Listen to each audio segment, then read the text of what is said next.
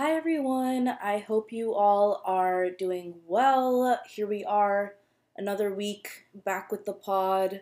Um, one thing that's really frustrating, I know I've ex- expressed this before, but I think today it's really getting to me, is just recording here in my apartment um, is really challenging because it's so loud outside. Um, and I just feel like so conscious of that. And I know that you know it's not it's not as noticeable as a listener like when you're listening to it, but you can definitely like hear background noises, and I'm just like, oh my god, like can these people just be quiet for a second? And it just seems like the cars choose to like and the buses choose to drive louder at the time that I'm recording and something is going off somewhere and it's just it's so much um, so again, please, please, please bear with me um, as I record during these noises. And I admittedly haven't thought about, you know, a better place where I could go to record. Um, and I'm sure there are places I just like literally have not thought about it. So stay tuned for that. Um, but I think also if any of you live in a city, you know that it's it's challenging to kind of find peace and quiet long enough to record something. Um, you know, that being said, literally a bus someone just honked. Great. Um, a bus is going by. Wonderful. Um, okay, we're just gonna do our best to ignore that and I'm gonna try to talk over it as much as I can um, but it just, I don't know, today's just really getting to me. Um, I do have a little bit of uh, an interesting, quite bizarre story that I want to share on here before we get into today's topic. Like, this is completely unrelated um, to what I'm about to discuss. Um, but last Friday, was it? Um, so basically, Friday and Thursday, I felt like I was hearing like birds outside my window that were and they were really loud. Like I was like, wow, they sound like they're literally right next to my ear. You know, like when you're like I I would wake up to it and I'd be like, wow, it seems like a bird is literally chirping in my ear. Like if it was so so loud and I I didn't really understand why, and I noticed like a little bit of bird poop on my window, which, you know, obviously that's like a natural thing that can happen, but it's never happened before. Like it was just something that I was like, oh, that's so interesting. Like maybe there are birds really close to my window for some reason right now because I don't know. And then on Friday morning, it's I don't even know. It's not even 6 a.m. And I hear really loud chirping for like an hour. And also, like a bird, you know, when birds like fly into windows, it's really tragic when they do. But this bird was literally, it felt like this bird was literally kept flying into my window like repeatedly. Like it was just like banging on the window every two seconds. And my blinds, like on the inside, would be would shudder from it. And I was like, wow, that must be like a really strong bird to be able to shutter the blinds from the outside. And also, why is this bird flying into my window repeatedly? Like, you know that you can't go this way, obviously, at this point. Like, I, I think birds are very intelligent. Obviously, they have a fantastic sense of direction. Um, but I was just really confused and I didn't have my glasses on, and it just looked like this bird kept flying to my window. So I was like, okay. And then at a certain point, I and I was like, there's no way that it's inside my room, right? But at a certain point, I put on my glasses and I realized that there was literally a bird inside my room. Um, I just, I had no words. Like, I just looked at it open mouthed. I was like, what is going on? And um, it had pooped all over my window and like on the blinds too. And honestly, I've been trying to get it off, but this it's yeah, I don't know. So basically, this bird, very tiny bird, um, probably a baby, which I was like, oh, um, is just hitting the window, and I was like, you're hitting the, and it made sense, like you're hitting the window repeatedly because you're trying to get out, and I, I, so when I left for London, obviously my windows were closed, like everything was closed, you know, and it was also winter. Um, and so I didn't really think much of it, but I think that the windows in this apartment um, are not very sturdy, like in their frames, like they kind of fall forward a lot and stuff. Like it could literally fall onto your head. That sounds really sketch, but it's okay. Um, and so the top, and so the the top window can slide down like from the top. And so there was a gap at the top, which I hadn't noticed because my blinds were down. Um, that probably happened, you know, in the time that I was gone. I know like someone came to put in the AC in the other window. Maybe that kind of um, triggered it. I don't know. And so there was an opening at the top of my window, like a small opening, and that the bird had managed to fly in through that small opening. Um, and the bird couldn't figure out how to get out um, and was like on the sill in the middle of my window. Um, I wish I could just like draw a diagram for you guys, but whatever. Um, and so I was just like, what do I even do, right? Um, so I called the emergency maintenance line for my apartment, and I'm like, this is a really weird situation, but there's a bird in my room, and I need someone to come and get the bird out because I don't think when it's like a wild bird, like from, you know, just not someone's pet, I don't think you're supposed to touch birds. Um, and I didn't want to, you know, exacerbate anything and have the bird fly further into my room or into the apartment for that matter. It was just a very bizarre situation. And I called, and the guy was like, Yeah, we'll put in a request for you. And that was that. And, but he didn't give me like any time frame of when anything would be happening. So I was like, Okay, I guess we'll see how this goes. Um, and then 30 minutes pass, and I decide to call back because I'm like, I actually don't know when anyone's coming. I don't know what to expect. And I call and I get a woman, and she was not the nicest person. Um, very Boston, I guess. Um, and she was like, We don't have any control over when they come. Like, it's out of our hands now. Deal with it, basically. So I was like, Okay, like she just didn't seem like she wanted to she wanted to answer any of my questions or engage. So I was like, okay, that's that.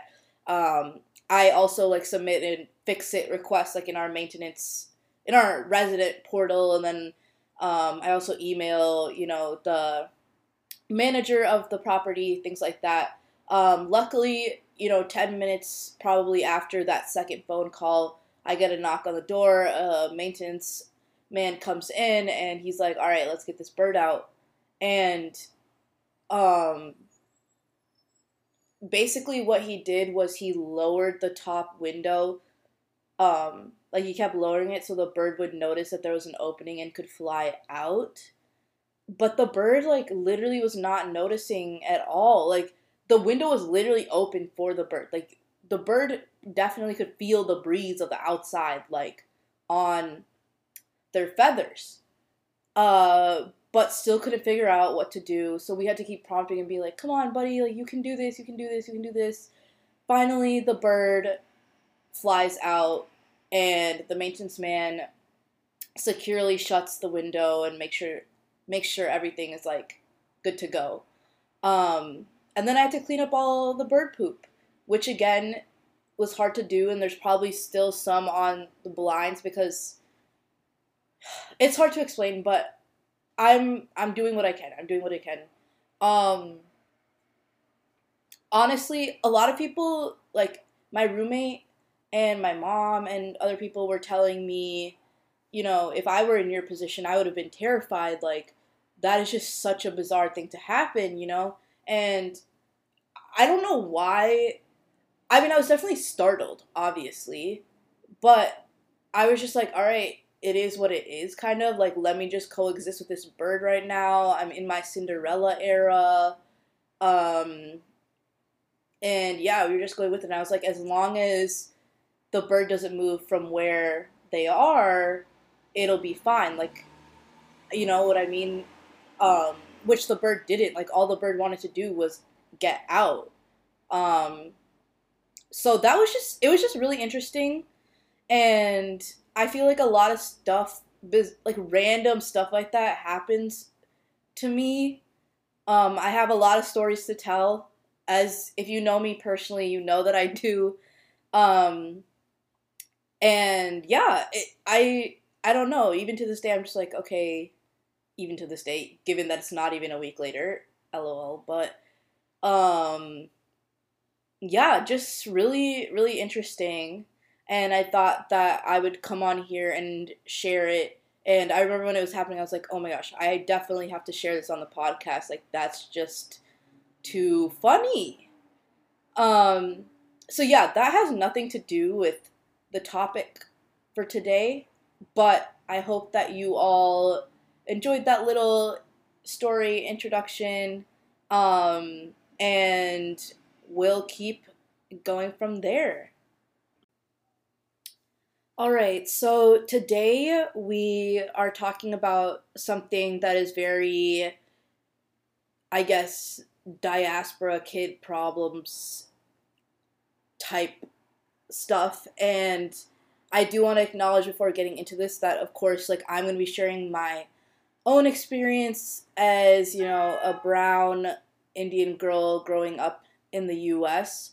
Um, but of course, I think it's really important to acknowledge that not all communities of color have the same experiences, and it's very important to disaggregate these communities because there are a lot of privileges that I have as an Indian American woman that other communities do not, um, and maybe vice versa. I don't know. Um, so I I just wanted to preface this with that, but I think that me sharing this, a lot of you will resonate with it. Um, and yeah, I I guess the context for this is about a little about a year and a half ago, I wrote a piece um, as well as some it, it, was a blog post too. I posted it on my blog. Um, and I'll link it obviously in the description of this, but I had started out writing it as a piece for my community in my hometown, the Indian community in my hometown. Um, for a newsletter there, and I wanted to write about the experience, you know, of being a brown girl, you know, going through K through 12 in the US and you know what that what that entailed in terms of like a sense of belonging and insecurities and things like that. Um, the blog post is called Color Me Brown. Again, I will link it.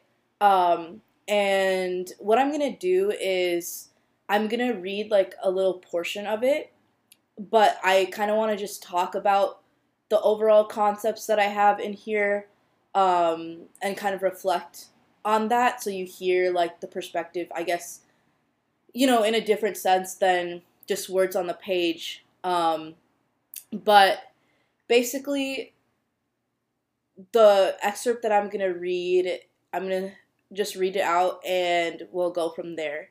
Um, so it says, or I wrote, I guess, we shifted our perceptions of beauty and culture to accommodate our white counterparts and internalized the racism that prompted us to do so.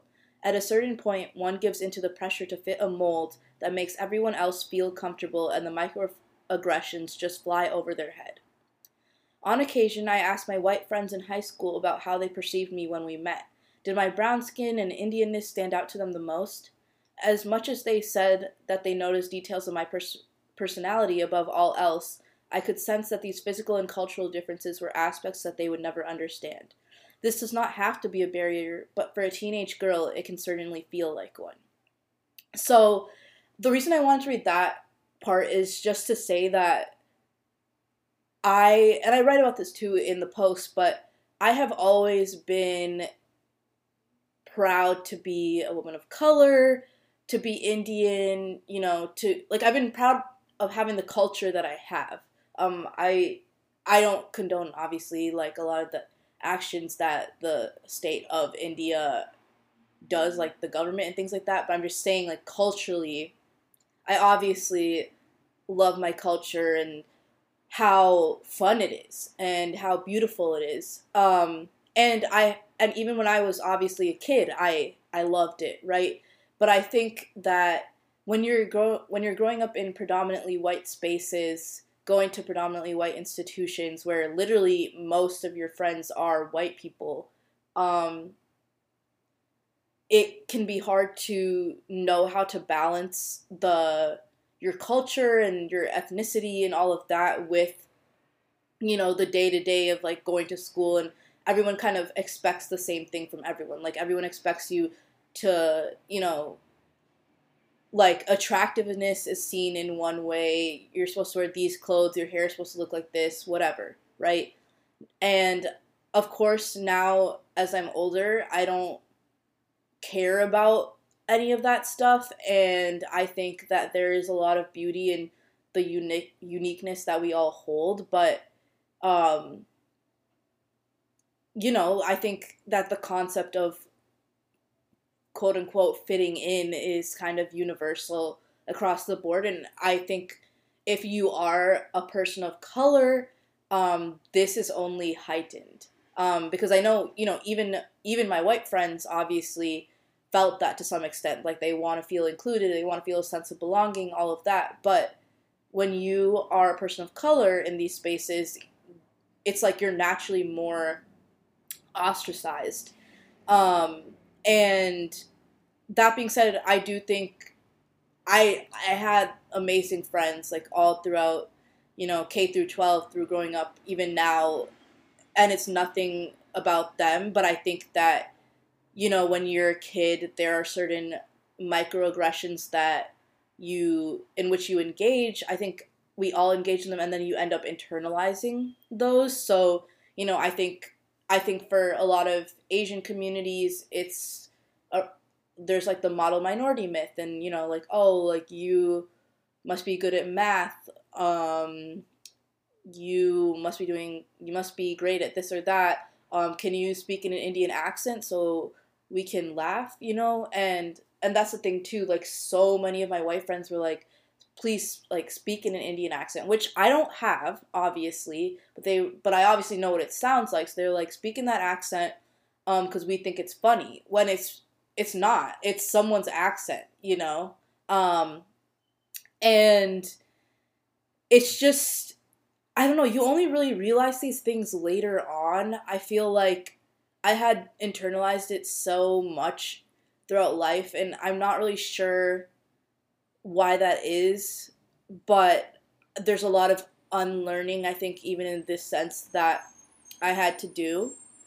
Um, and I also think that because of you also have to look at like the history of this world, right? The history of this country, the history of India, for example, with colonization and racism and colorism and all those things because when when so much violence occurs of course you're going to subscribe to whiteness when they're the ones when white people historically were the ones who were inflicting you know all of that violence um, and showing that establishing that they were the ones who had the power, right? So, I mean, even to this day, I think in India, fairness, for example, like fair skin, is still widely embraced, and you can see it in the advertisements um, for different, you know, like skincare products and things like that. And so I think again, as a whole, as the country as a whole, the community as a whole has internalized this aspect of racism and colorism. Um, and it it definitely creates more damage than I think people realize and like causes more harm than people realize. Um so, you know, even even though when I was a kid I I I've always loved being brown and you know having, you know, melanin in my skin, things like that. And I've always embraced that in other people, but there was also a part of me that was like I I think I would benefit from being like a couple shades lighter, you know? And I think, you know, when I think about that now, like that's really hard to admit, but those thoughts did cross my mind as a little girl and it breaks my heart that it did because I'm so glad to be brown and yeah, I just it's just like, you know, you compare yourself to even in the Indian community, like among my friends in the Indian community, I would come you you like subconsciously compare like the shade of your skin to theirs. Even though you're all brown, of course people are going to be different shades of brown, right? Um and I think that a lot has changed like in terms of trends and culturally since that point because I know that you know, when I was growing up and like especially in middle school, I feel like I really noticed this. Um, light skin tones and straight hair were seen as more attractive than darker skin tones and curlier textured hair. Um, and of course, you know, when you're that age, you're going through puberty and you're growing and all this stuff. Um, you want to be seen as attractive. You want to, you want to be wanted by I don't know, like obviously romantically you want to be wanted, but then at the same time cuz you're starting to develop like all these crushes on people and things like that, but at the same time you also know that if you look a certain way, if you wear certain clothes, then so and so will be more inclined to have you in their friend group, have you in their clique, whatever it is. Um, and I will say right now that my hair, I have very, very, very thick hair. Um, and it has only gotten curlier as I've grown older. It used to be like a lot straighter when I was young, but it's definitely curly now. Um, and you know, it can without product and things like that, it can frizz up. Um, and again, it's very, very thick. Um, so I remember being in middle school everyone, every girl was straightening their hair. And I didn't have a flat iron or anything at the time, and I was afraid to ask for one because I just didn't feel like it would be understood as to why I wanted one. And I'm glad that I didn't because I first of all, I've straightened my hair like a handful of times in life. I don't like doing it.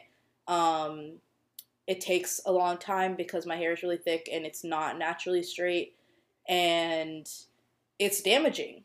Um, and I feel like if I had straightened my hair like every single day in middle school, like where would my hair be now? Like how healthy would it be? What would the quality of my hair be? Right? So, you know, hindsight 2020, like in retrospect, I'm glad that I didn't. But at the time, I was like, oh, like I need to have straight hair to seem cool or to fit in, you know, like I gotta wear the the Hollister t-shirts and have straightened hair and do all this stuff, right? But it's it's so and it sounds so trivial now, but I think in the moment when you're you want to keep up with the trends. I mean, even now we do, right? And and the thing is, um, it's so interesting because nowadays it seems like the trend is, you know, having thick curly hair and being as tan as possible and things like that. And you see like every single white girl self tanning all the time. Um, which, you know, do whatever you gotta do, but I will say here and now that there are a lot of white girls out there who are really, really, really close to crossing a line or have crossed that line of doing like brown face um, or black face because your tan should not be that dark. Like, why is your tan the same shade as like my skin tone or darker than my skin tone? Like, that is actually terrifying to me. Um, I'm sorry, I'm just saying it here now. I'm also not sorry. Uh, but I think it's important to think if you are white and you're listening to this, please think critically before doing something like that. Um, because y'all were the ones who were bullying us, bullying us brown kids when we were younger for having brown skin.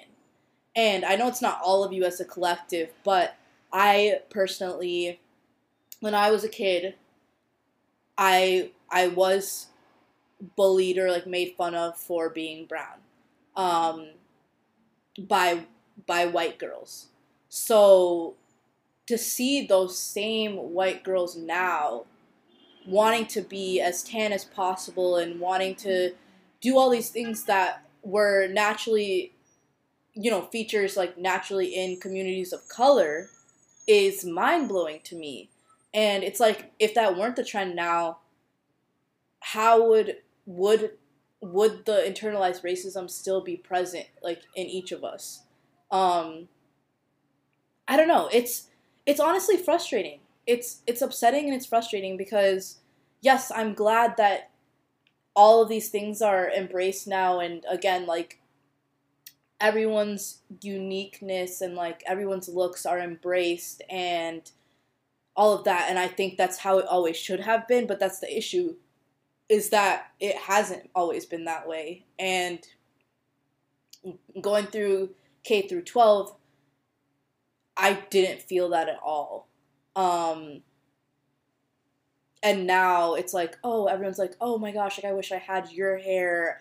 Oh, I, you glow like in the sun, things like that. Oh, your skin is so great, whatever. Thank you, great, awesome. Um, I, I ap- love those things about myself and appreciate those things too. But how can you say that when 10 years ago you were saying the exact opposite? Um, so I think that's been really hard to.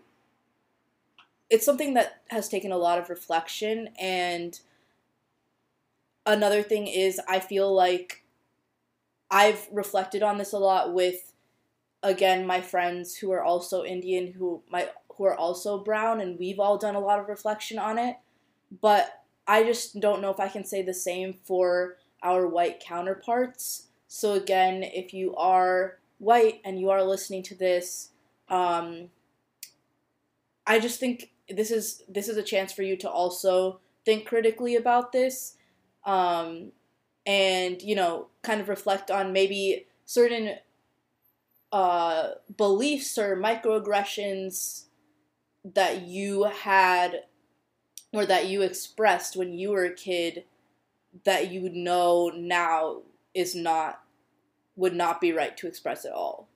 Um, and we've all been there, right? Like there were so many times when I to be accepted to make everyone laugh in a setting, I would play into those you know microaggressions. Like i'd be like oh yeah like oh my gosh like i'm indian. Like why did i not get 100% on this math test or something? You know what i mean? Um and that's a very small example. There are obviously way more like extreme microaggressions um and that i could list here but i just am not choosing not to do so um and it's just i don't know it's just like i wish that i hadn't done that i wish that i had I guess, um, fought back against those things a little bit more. But again, when you're a kid and that's all you know, it's really hard to do so. Um, on top of like the stressors that you already have of school and I don't know, just excelling in school and like your extracurriculars and working on getting into a good college if that's what you choose, things like that, right? And then and then all of this other stuff kind of comes arises in different ways or manifests in different ways. So it's I'm definitely glad that now, you know, as an adult and especially like going to college and things like that, um, I've focused a lot on deconstructing like these perceptions that I had of myself and um, kind of helping others to do the same. And I think that I felt really empowered, you know, by both my white and non white friends um, in college to be who I am authentically and kind of view myself as someone who is truly beautiful because of these things because of these features that I have. And of course I I viewed myself that way before. Like it didn't take me until college to do that but I think it just kind of solidified a lot of things or made me feel like grow into myself more. Like I was more confident in embracing who I am in every aspect like personality wise and then also how I look and my identities and things like that. Um I and then you do realize like the hypocrisy within like the beauty industry and within trends and how though those industries love to capitalize on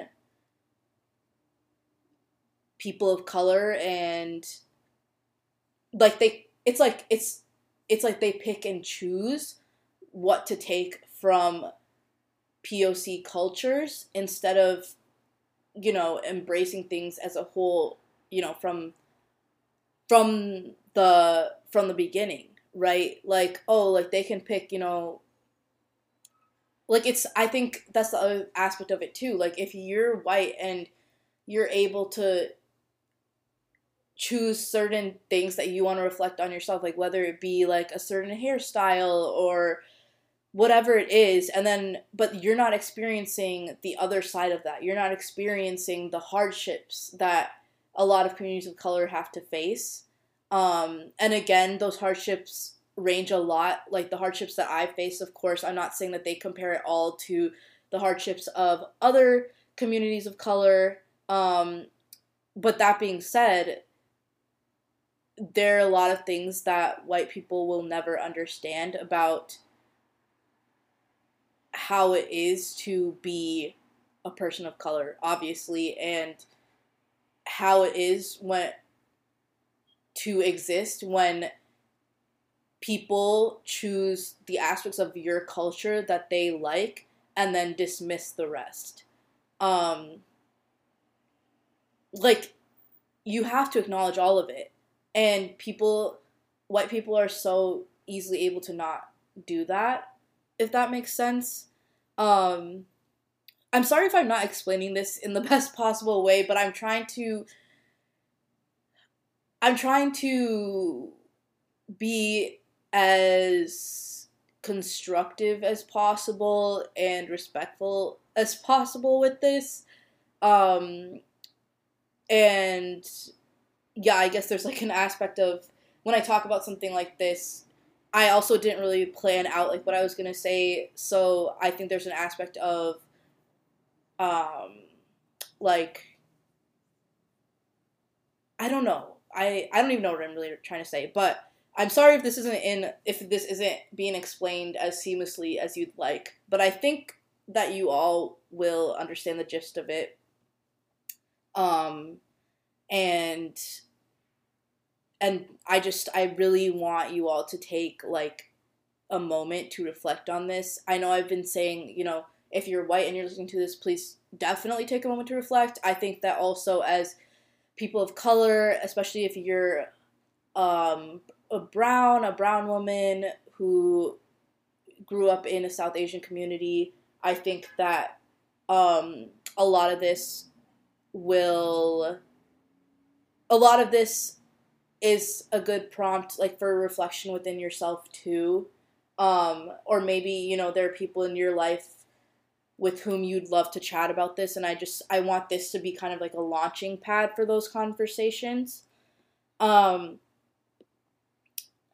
i think that overall i think it's very important for people to be proud of their ethnicities and their skin colors and like where they come from and like that's not even that's not even the issue because I know that everyone is. It's more so just how it's received, right? Like everyone should be treated with respect and basic human rights and all of these things regardless of how they look.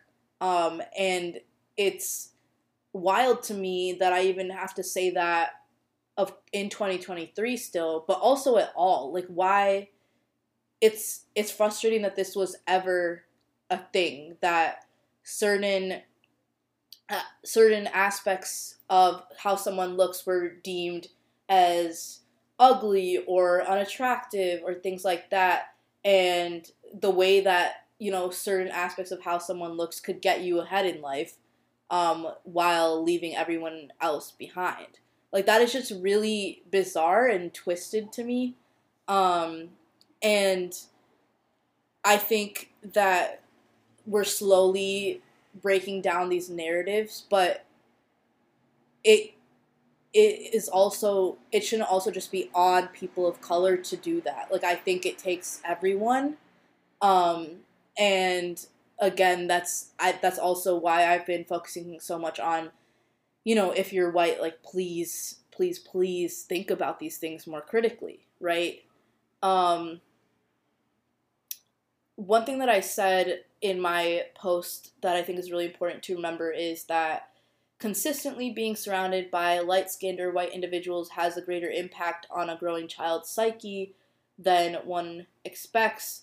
And while we cannot always help this, we can push them to internalize pride for their brown skin and culture. Um, I think that's the thing too. Like what you, it's kind of like you know how like exposure is what you know in every aspect. So, um, what you see is what you know. I saw a lot of white people, right, in every in all my classes in every activity that I did. It's obviously it was obviously predominantly white. So that was what was normal to me, you know? And not that I'm not, not that brown people aren't, but like as a kid, as a as a small kid, that if that's all you're seeing, like how can you really think otherwise? And of course, I obviously like was exposed to like my own community a lot, you know, like the Indian community and had my Indian friends and things like that and then, you know, just other friends of color in general, but I almost felt like those were separate spaces. Um like obviously if I'm going to go to um a family friend's house for dinner or I'm going to like some Indian function or I'm going to the temple or something like that. Obviously in those spaces I'm going to see people who look like me, right? Um but that didn't necessarily trickle into other spaces like if I'm sitting in my classroom like I'm looking around and there's a couple other kids of color but everyone else is white, right? Or you know, if I go to swim practice or if I go um, if I go to play if I go to like my piano recital or something like that very rarely in those like it's like the numbers change the the demographics of the of the crowd change. Um so you end up like separating your lives almost like this is my life as an Indian this is my life as a kid in the US when I wish that there would have been more of like an overlap there. And now there definitely is right? But back then i i feel like i had to keep it separate. I felt like i had to keep it separate. Um and i think that again this is something you know as as future generations are born and let's say like we all have kids i think this is something that would be helpful to think about in raising our kids, like maybe blending, blurring the lines and blending the communities a little bit more, um, intentionally putting our kids in more diverse spaces, like not only with people from their own communities, but you know, people of all different identities, all different backgrounds and things like that, rather than just you know, even saying like, oh, like they're to be in only Indian spaces, or they're only to be, or they're to be only in white spaces, whatever. Like beyond, go beyond that too, and just diversify it all around. Um, that's something that I feel like I want to be really intentional about with the kids I hope to have. Um, and I'm excited to see how things, how that all kind of manifests um, in the future. And I think, honestly, I will say that a lot of what I've shared just now and admitting to the internalized racism that I experienced is is really challenging.